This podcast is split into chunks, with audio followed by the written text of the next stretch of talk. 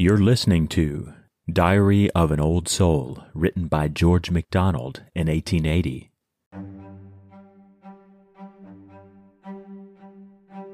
Thou art here.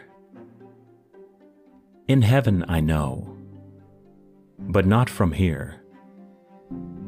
Although thy separate self do not appear. If I could part the light from out the day, there I should have thee. But thou art too near.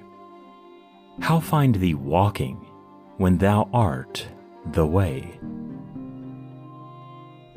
O present Christ, make my eyes keen as stings to see thee at their heart, the glory even of things